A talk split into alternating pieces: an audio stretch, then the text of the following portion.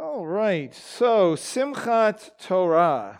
Thought I'd share just a few words uh, about our, our holiday and what it means. Okay, all right. So you know, um, for some of us, well, I was just I wouldn't say us. For some people, uh, the idea of Simchat and Torah don't seem to go together. Joy and Torah, joy and the law. I thought the law was like this horrible thing, you know, this great heavy burden that uh, is around our necks uh, and, uh, and something to uh, jettison, you know, something to get rid of, right? Well, that may be what you've heard. The only problem is it's not really in the Bible, you know? Uh, when you read, uh, I think probably the most famous phrase regarding that comes uh, from the book of Romans, where the Apostle Paul says, We're not under the law, right? But we're under grace. We're not under the law, but we're under grace. And uh, we have assumed that that means that we're not, uh, that, the, that the Torah, the law of Moses, plays no role in our lives the, and then by extension, sadly for many people, by extension, the entire Tanakh, the entire what, what many people refer to as the Old Testament, uh, is good for uh, things like, you know, pointing to the Messiah, uh, and uh, except for maybe Psalms and Proverbs, you know, and a few other odds and ends. Uh, and, uh, you know, and, and but other than that, it, it, you know, it doesn't have any uh, any real use, so we don't hear much about it. We don't have much teaching on it, uh, and uh, so on. That's why I say some people. I mean, not us. But, uh, and I know I'm speaking to the choir, but you never know. You know, but you never know. So, uh, of course, we know that the Torah, when, when Paul said that, we're not under the law, he, what, he, what he was really referring to, I mean, there's many layers of it, but we're not under a legalistic way of life we're not under a works, uh, you know, if you do this, then you're okay uh, kind of thing. And, and, uh, and that's very important. And he was, in a sense, he was uh, correcting uh, uh, bad teaching regarding the, the, the Torah. You know, Yeshua himself, of course, he defines for us our relationship with the Torah. And perhaps Paul might have even had this in mind when, uh, you know, when he, when he wrote um, uh, his letters. In uh, Matthew chapter 5, we're familiar with this, many of us. He says um, here in um, um Matthew uh, uh, 5, right? He says, Do not think. Well, actually, actually, a good place to start is the verse before that. Let your light, verse 16 of Matthew 5. Let your light shine before men in such a way that they see your good works, right? And glorify your Father who is in heaven. Evidently, good works is like a good thing, right? Yeah, look at that. Uh, anyway, then it says, Do not think that I came to abolish the law or the prophets. I did not come to abolish, but to fulfill. For truly I say to you, until heaven and earth pass away, not the smallest letter or stroke shall pass away from the law until all is accomplished. Whoever then annuls the one of least of these commandments, or in so teaches others, shall be called least in the kingdom of heaven. But whoever keeps and teaches them shall be called great in the kingdom of heaven. For I say to you that unless your righteousness surpasses that of the scribes and the Pharisees, you shall not enter the kingdom of heaven. And then he goes on to interpret, give us a method of interpretation uh, of the Torah using a number of examples, uh, you know, in the rest of the uh, in the rest of the chapter. Uh, very helpful. Uh, and so, therefore, uh, when we think about the joy of the Torah, certainly it makes sense. Very important part of the Word of God. Yeshua tells us that He has not come to abolish it, our good works need to be seen before uh, people, but it's how we approach it. And that's what Paul was dealing with. How we approach the Torah is the issue. And certainly as Messiah followers, how we approach the Torah, how we approach the Word of God. should hopefully bring joy indeed to us. Now, when you think about the law and all the different words that are used, like mitzvah, you know, a commandment, in other words, statute, ordinance, uh, law, all the different words, and relating it to joy, there's really only one place to turn to uh, in the Bible, and it's right in the middle of the Bible, right? And that is Psalm 119. So I thought we'd do uh, an exegetical study of all 176 verses. What? Oh, okay. No. Uh, we're going to look at a few of these verses right in the middle of it. Actually, verses 41 to, to 64. Just going to read them, okay? And, uh, and then just make a few comments about them. Uh, in verse 41 of Psalm 119, it says, May thy loving kindness also come to me, O Lord thy salvation according to thy word.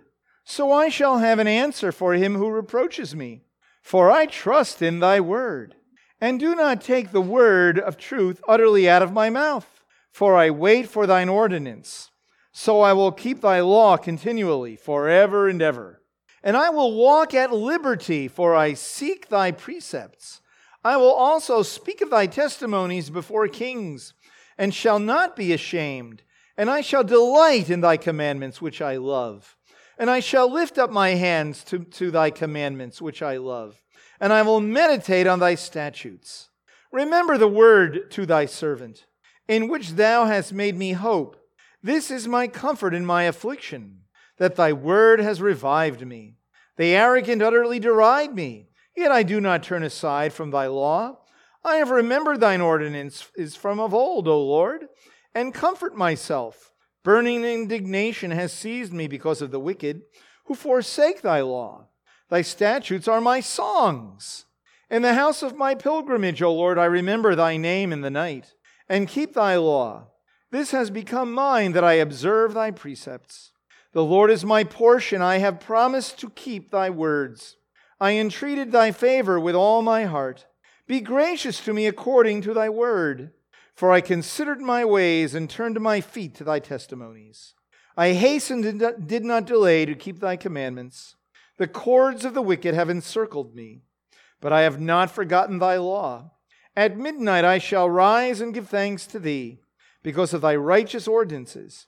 I am a, I am a companion of all those who fear thy name, who fear thee, and of those who keep thy precepts. The earth is full of thy loving kindness, O Lord. Teach me thy statutes. Okay. So, if you've ever had the opportunity to read Psalm 119, I don't know if you're aware of it, but it's actually a lament. It's a lament. The psalmist in Psalm 119 is sad the majority of the time and, and is asking for deliverance and is relying on the word of God in order to be able to be sustained. And so it's very interesting. It's not just a psalm that uh, glorifies the word, but the psalmist is, uh, you know, is, uh, is praying. For example, even in the, in the verses that we have uh, uh, uh, just read, he says, for example, when he's talking about those who come against him, right? He says, Burning indignation has seized me because of the wicked who forsake thy law. Uh, he says in verse 51, or verse 50, This is my comfort in my affliction. In verse 51, the arrogant utterly deride me, right? So uh, uh, in verse 61, the cords of the wicked have encircled me.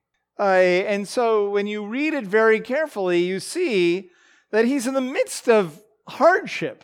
Yet he finds great delight and comfort in the Word of God. And so you see that all the way, all the way through. He finds comfort in the Word of God. He finds joy in the Torah. In a way, the Torah, and, and you know, it, uh, when we look at our Torah scroll, we could say this. It's almost like the Torah scroll uh, serves as a good visual for us of the Torah being like a buoy, you know, out in the water. And like, you know, we're sinking in the water, but if we hang on to it, we'll be okay. You know, if we hang on to it, we won't sink. Or it's like being a, a, a raft. Uh, did, do you remember there was a movie a few years ago called Unbroken? Some of you probably saw it, the story of this man who, uh, during World War II, he was captured by the Japanese. But before he was captured during World War II, before he was captured by the Japanese, uh, you know, he was in a plane and his plane went down in the water and he didn't die. And he was on like a, a life raft. And uh, there's a whole long scene of him in this life raft, you know, and how he would have died if he, if he was not in this raft. Now, being in this raft was very difficult. It was difficult to survive, and, uh, but yet he was able to survive in that raft, you know, and, and so in a way, the Torah is like that, that it is like a lifeboat. It preserves us. It, it keeps us alive as, as we hang on to it, and it gives us joy, in, you know, in the midst uh, of, um, of this world. And so you see, how does, it, how does that happen? You'll notice what he says here. Uh, that he says at the beginning of what we read May your loving kindness, your loyal love come to me, O Lord, your deliverance according to your word. Right? I trust in your word. Don't take away your word. I will forever keep your, uh, your law continuously, forever and uh, forever and ever. And isn't it interesting? He says, I walk at liberty. In verse 45, that's an odd verse right there. Uh, and you know it's a real strange verse because if you read a commentary, they say all kinds of things about verse 44 and all kinds of things about verse 46. And then verse 45 is like somewhere in, in between. You know, I will walk at liberty, uh, for I seek thy precept. Very interesting. That word at liberty is an interesting word in the Bible. Uh, rachav, or rach, here it's a now rachava, right? In, in modern Hebrew, if you ever go to Israel, you see that word all over the place. Does anybody know what it means? Right, street. It means street uh, in, uh, in, in modern Hebrew. Uh, and, but in the Bible, it speaks of uh, a wide, broad way, whether, uh, whether you're talking about just a space, a big space, uh, or a wide path. Uh, uh, it's used, for example, as a, as a verb, it's used for the word enlarge, to, make, to make wide, to make large, to make the, to make the path straight, you know, that, that kind of thing. And so what he's saying here uh, is uh, we, we might say that uh, for I will walk, uh, you know, unhampered, we might say. Uh, uh, I will walk, you know, without, without a, if you're going to use, if we, we use the metaphor of a street, without a traffic jam.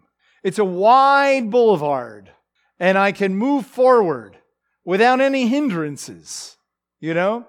usually, right, common, uh, our, our common understanding of the Torah is that's a hindrance.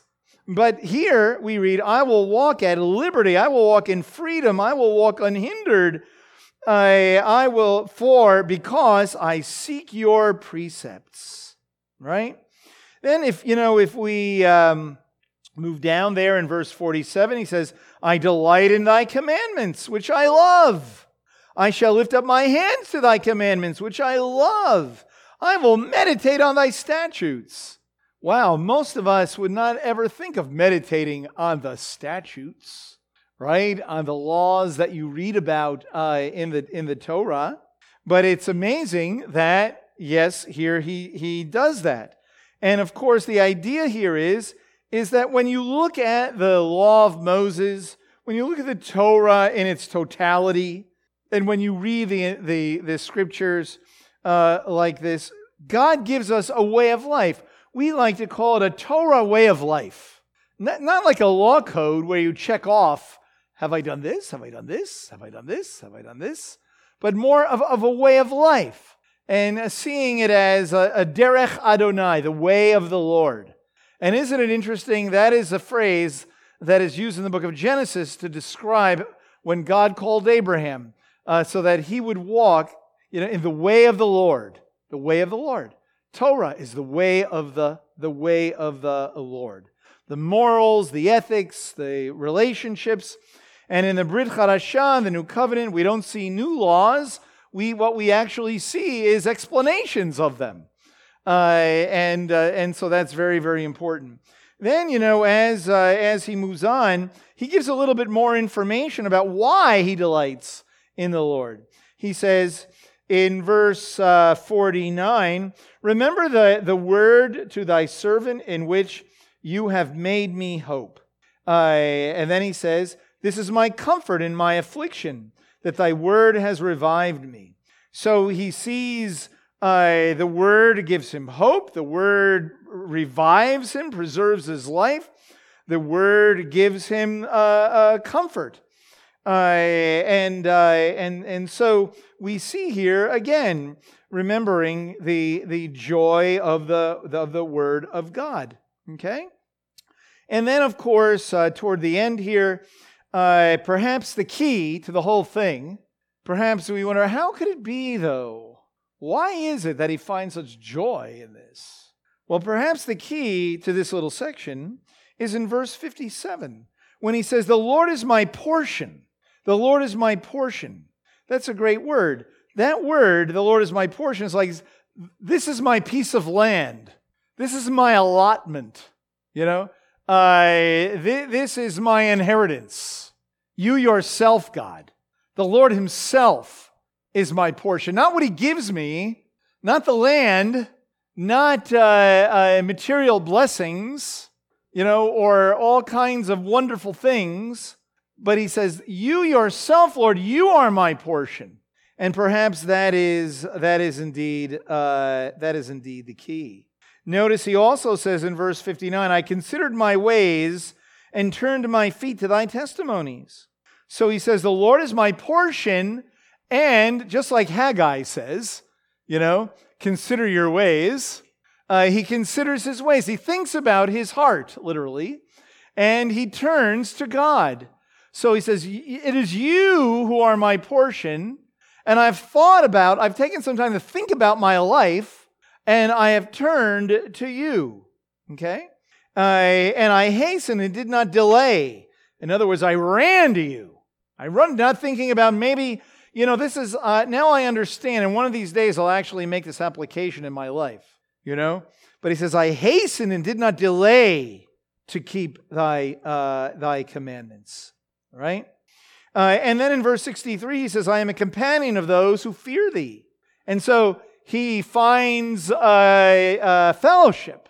He finds like minded uh, people who, who love God. And so he says, The Lord is my portion. I have considered my ways, and I'm a, I'm a companion of those who fear thee. Perhaps that uh, is a key for us to say, wow, maybe that's how I can really love you in your word, Lord, when you are my portion. You know, that reminds me of um, Psalm 42, which we looked at uh, along the journey over the last few weeks. You know, as the deer pants for the water brook, so my soul pants for thee, O God. My soul thirsts for God, for the living God. When shall I come and appear before God? And then he goes on to say how his tears have been his bed all day long.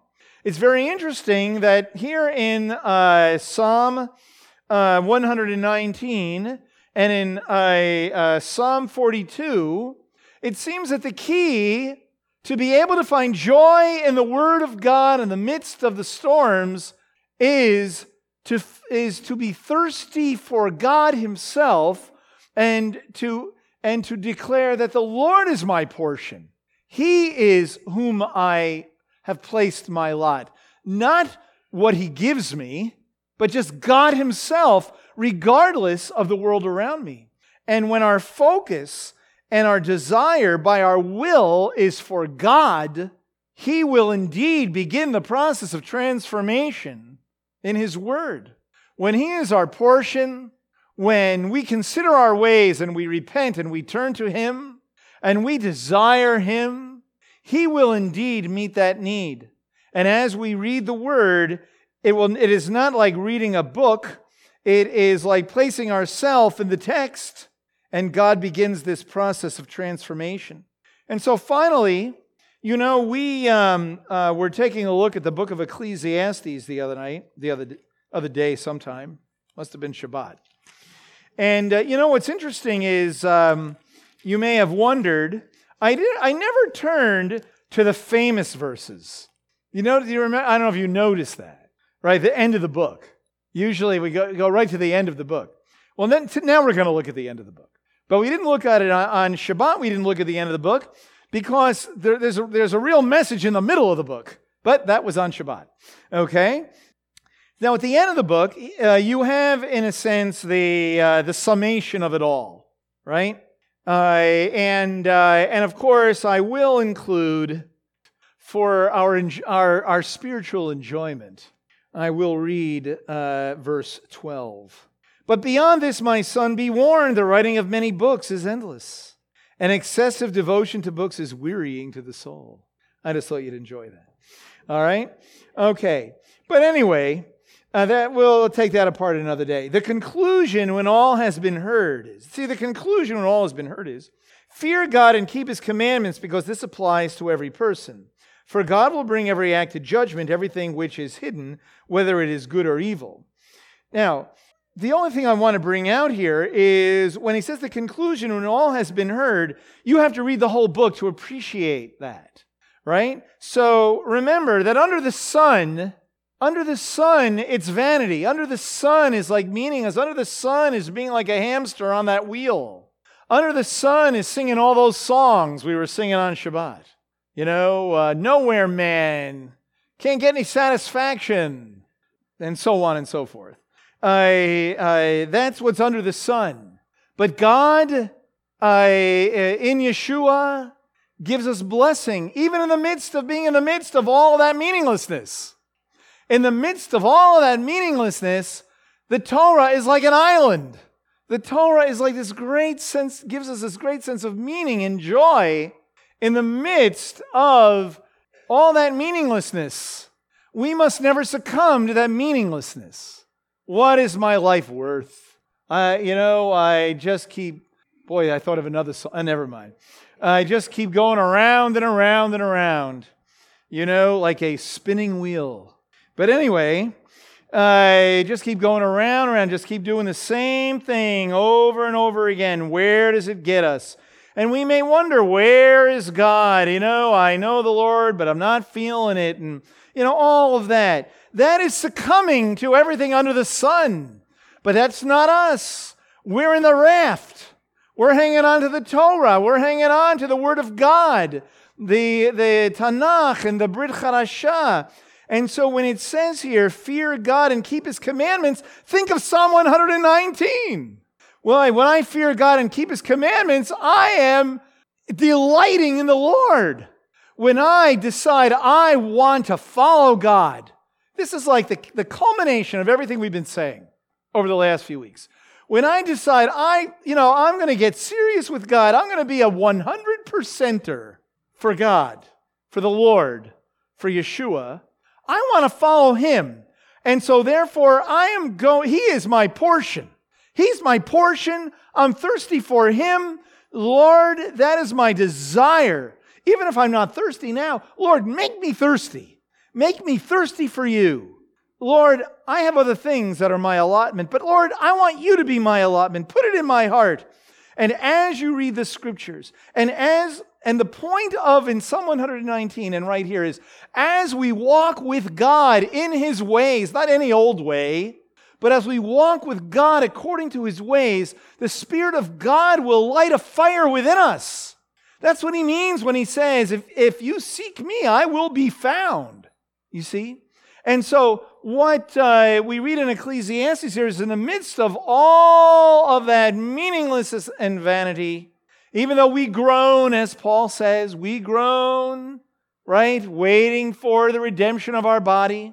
But Paul knew himself that as we walk in this world under the sun, as we obey God, as we sing his word, say his word, focus on him, we will indeed be filled with the Ruach and we will indeed find joy, peace, um, uh, contentment, self control, you know, kindness, patience, all those things, right? And as Yeshua said, remember that living waters will flow out of us, that we will make a difference where we are.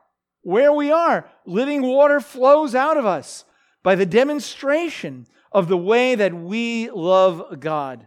And so, uh, Simchat Torah is indeed the, uh, the right word, uh, uh the right phrase to say. It's not uh, some oxymoron or something like that. The joy of the Lord, the joy of the Lord is my strength, and the joy of the Lord is found as we walk in his ways.